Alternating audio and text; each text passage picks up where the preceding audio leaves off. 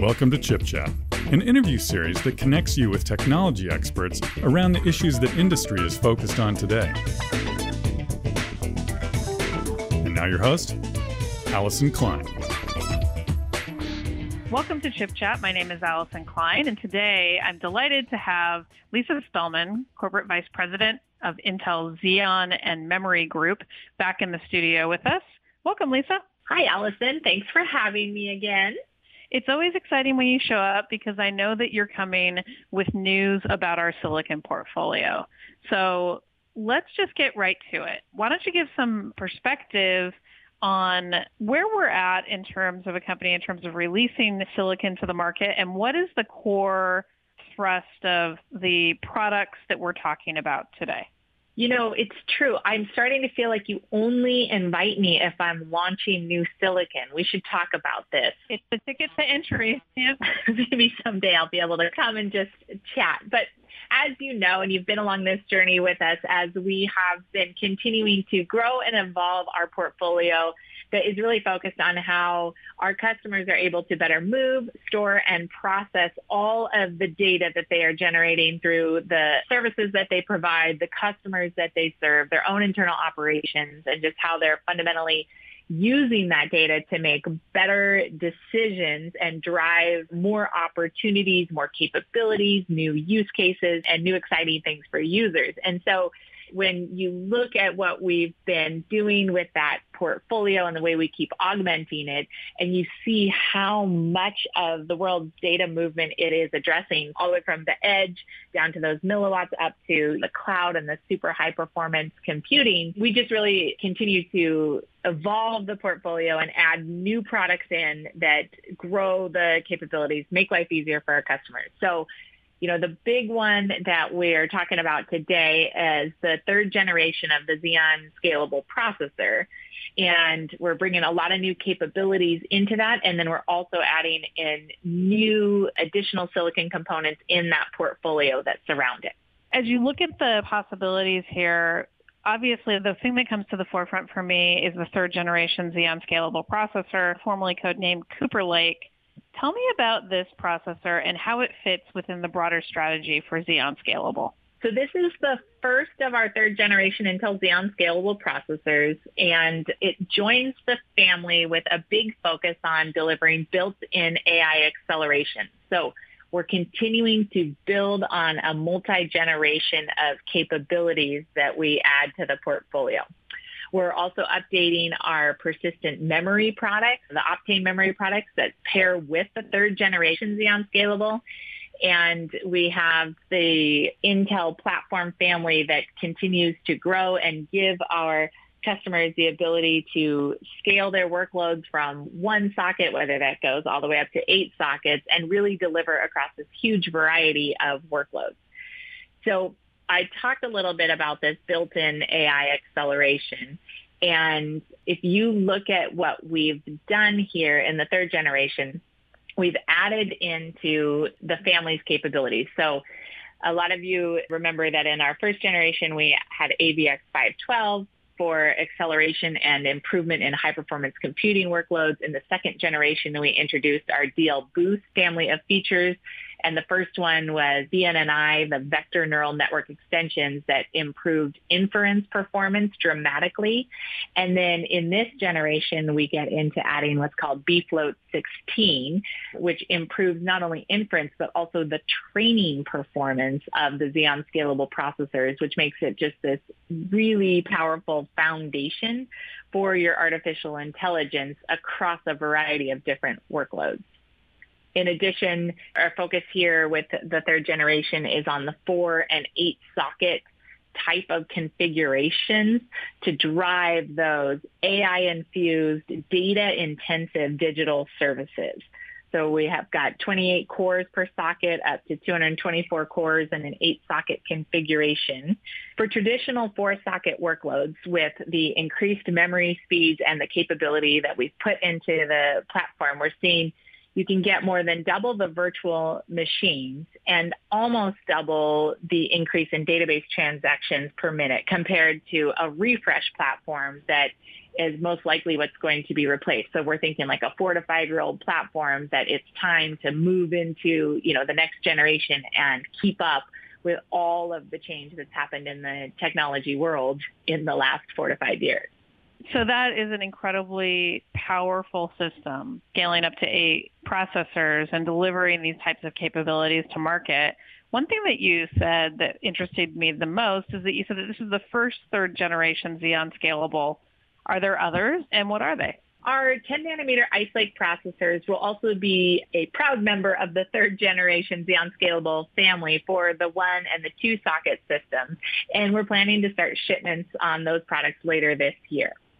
So as long as we're talking about what's coming next, I'll also just share that our next generation after Ice Lake, which is codenamed Sapphire Rapids for those of you that follow us more closely, powered on a few weeks ago, and I just want to use the moment to shout out to the global team that really pushed through tremendous obstacles that we're all facing with the COVID nineteen pandemic, all of the changes to the way that we're getting work done.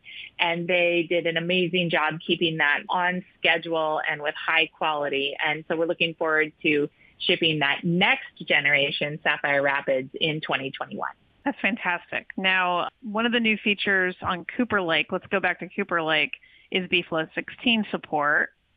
Why is BFloat sixteen critical in terms of adding to the portfolio of A I acceleration built into the Xeon product line? And why is this important to customers? So it's the first general purpose C P U that has built-in BFloat sixteen instructions. I walked you through a little bit about that continued evolution of A I capability that we're putting in, but let's take a second and just explain what it actually means to have BFloat sixteen. So it's a compact numeric format that uses half the bits as today's F P thirty-two format, so thirty-two, sixteen. What that means in, you know, how is it used terms is that it achieves comparable model accuracy with minimal software changes. So you're able to keep generally the same levels of accuracy. So you're within a small enough distance that you're still getting the accuracy you need for your results, but you're able to achieve that again without having to do a bunch of software work and able to increase your throughput. So think of it as almost like adding capacity there. So, you know, if you think of being able to do two instructions per cycle with BFloat compared to one instruction per cycle with F P thirty-two, you can see how that leads to an acceleration in the results that you're getting. So how this kind of turns out in the actual product is when you compare it to the previous generation in training, you get up to a ninety-three percent improvement on image processing. If you look at it in inference compared to, again, the prior generation, you see improvements up to ninety percent on language processing using BFloat sixteen. And that's, again, on top of all of the inference performance speedups you got from the addition of the first generation of the D L Boost technology.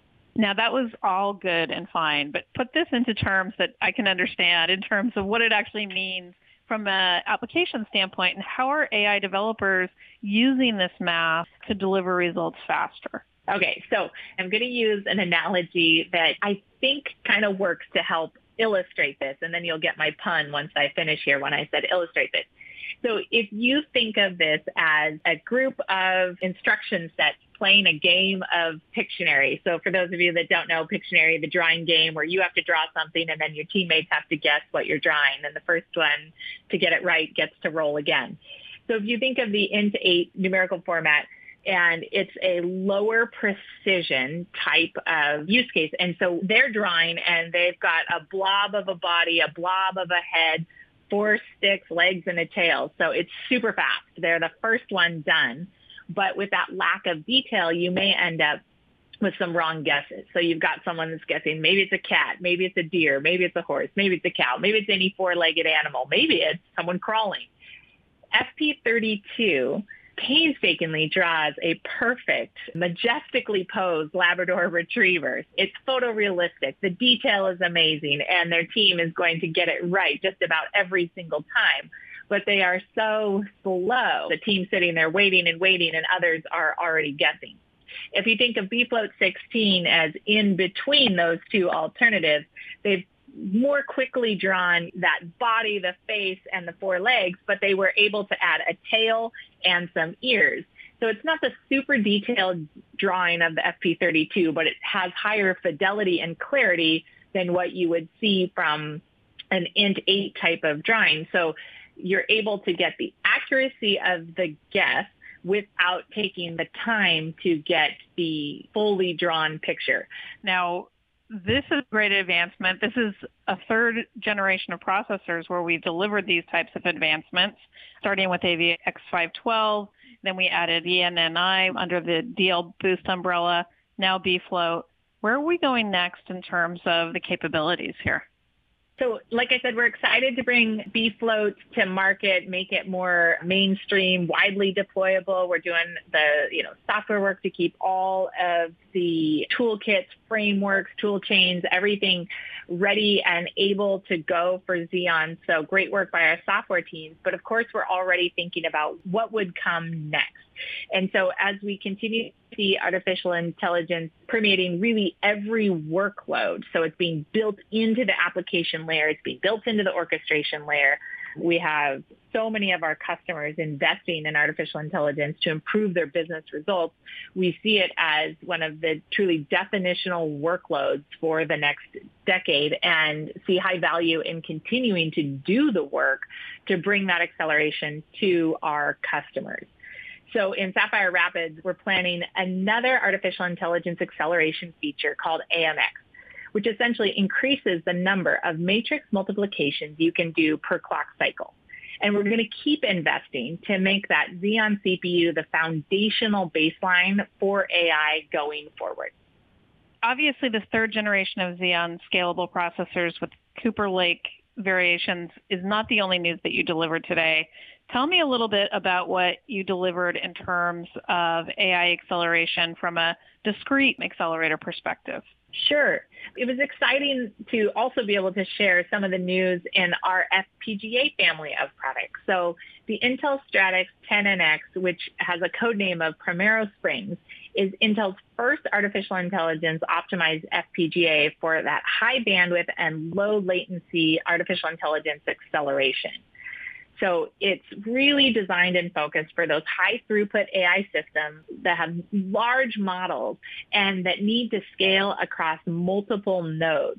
So you can think of applications like natural language processing, fraud detection, and again, those that benefit from that really low latency that F P G As can bring to artificial intelligence problems. The team optimized the baseline Stratix ten for A I acceleration by integrating high bandwidth memory, accelerated matrix and vector units, and high throughput Intel Ethernet. So this gives customers a lot of flexibility to use those foundational characteristics of the F P G A and program it specifically for their A I challenges. We're anticipating up to fifteen X more A I performance using int eight on Primero Springs compared to today's Stratix ten N X F P G A. It's powerful to have this A I acceleration choice and to have it in hardware that can be continually reconfigured and optimized at the hardware level as A I models change and scale. We're really excited about being able to bring this type of flexibility to our customers, and we're expecting it to be available later this year. It's always exciting to see what we're doing in terms of the advancement of our F P G A portfolio. And I would be remiss by not asking you, you know, I know that Intel's vision is moving, storing, and processing the world's data. What are we doing in terms of data movement and storage in this announcement?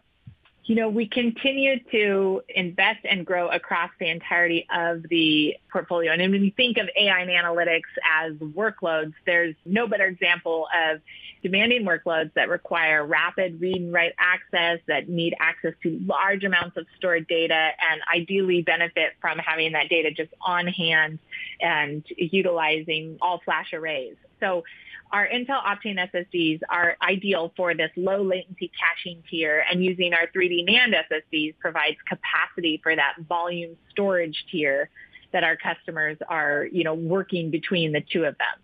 So today we did announce two new Intel three D NAND S S Ds, the Intel D seven P fifty-five and fifty-six hundred drives that use our latest triple level cell technology and all new NVMe controllers. The new drives deliver thirty-three percent more performance than our prior generation did. And they really do show up as very additive for those intense workloads like I was talking about for A I and analytics in the data center and at the edge. So we started shipping these products to select O E Ms already. Yeah, you've talked about Cooper Lake, and it's a fantastic processor with incredible scaling. Tell me about the platform and what we've delivered in companionship with this processor. This is our opportunity to bring to the world the second generation of our Intel Optane persistent memory. And it's a revolutionary product, and we are really thrilled to be bringing it out to market and continue to advance the capabilities that our customers are looking for. So what we're offering is up to four and a half terabytes of memory per C P U socket, which is eighteen terabytes in a four socket configuration. That's a lot of data. And compared to the first generation, the two hundred series delivers an average of twenty-five percent higher memory bandwidth for even more performance. And just that reminder, unlike conventional D RAM, Intel Optane persistent memory retains its data even if power is unexpectedly lost. And it can provide over two hundred twenty-five x faster C P U access to persistent data than reading from a mainstream NAND S S D would. So it really fits in nicely between that storage and memory tier and allows for that application persistence that hasn't been possible up until now. We're really excited about some of the companies that have started using Optane persistent memory, including Fido, Verizon Media, Siemens A G, Argonne National Labs.